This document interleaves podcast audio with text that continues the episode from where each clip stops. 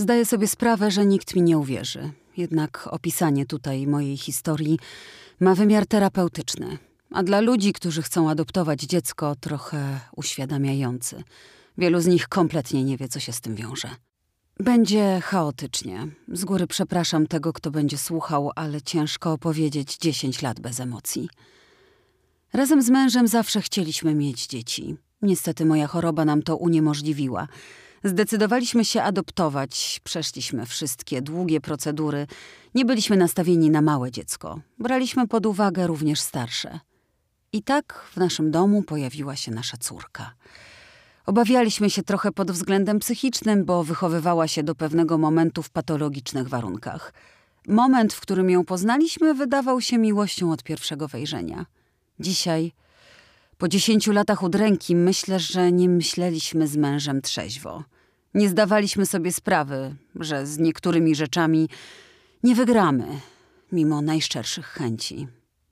Początek był trudny, ale do przeżycia, bo Ola musiała się oswoić z nami, nowym miejscem i rzeczywistością. Jednak na prawdziwe problemy miał przyjść dopiero czas. Dzisiaj początki wspominam z rozrzewnieniem. Zaczęło się, kiedy mała poszła do szkoły, czyli jakieś dwa lata po adopcji. Już wcześniej zauważyłam, że ma ogromną łatwość w kłamaniu. Potrafi z chwili na chwilę wymyślić historię taką, że aż włosy się jeżą na głowie – Zdołała przekonać swoją nauczycielkę, że ją maltretujemy. Opowiadała, że zamykamy ją w szafie i nie dajemy jej jeść. Oboje z mężem musieliśmy się tłumaczyć. Kontrolowały nas różne instytucje. Na szczęście psychologowie zauważyli, że mała kłamie.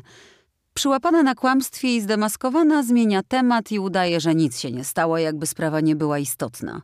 Kiedy próbujemy do sprawy wrócić, upiera się przy swojej wersji do końca albo nas ignoruje.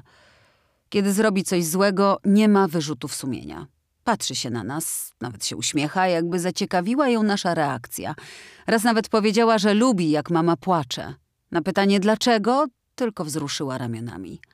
Na początku złe emocje pokazywała tylko mnie, przez to mąż mi nie wierzył. Teraz, kiedy ma już 15 lat, nie kryje się przed nami. Pozory utrzymuje tylko przy obcych ludziach, przez co nikt nam nie wierzy. Awantury, wyzywanie, niszczenie mebli, wagary. Jest całkowicie obojętna wobec cudzych uczuć. Ostatnio na imprezie rodzinnej popchnęła kuzynkę na regał z książkami. Nikt tego nie widział oprócz nich, ale co najlepsze przekonała wszystkich, że sama tam wpadła i teraz chce zrzucić na nią winę. Tylko my z mężem wiedzieliśmy, jaka jest prawda. Jest absolutnie niewrażliwa na jakiekolwiek kary, groźby i prośby.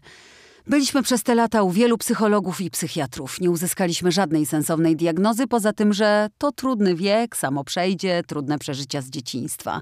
Mamy kochać, wspierać, być empatyczni i samo przejdzie. Tylko my już nie mamy siły. Po dziesięciu latach jesteśmy psychicznymi wrakami.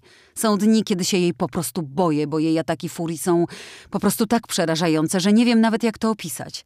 Żaden psycholog czy pedagog mi nie wierzył, kiedy opisywałam, co ona potrafi zrobić, kiedy próbujemy coś od niej wyegzekwować.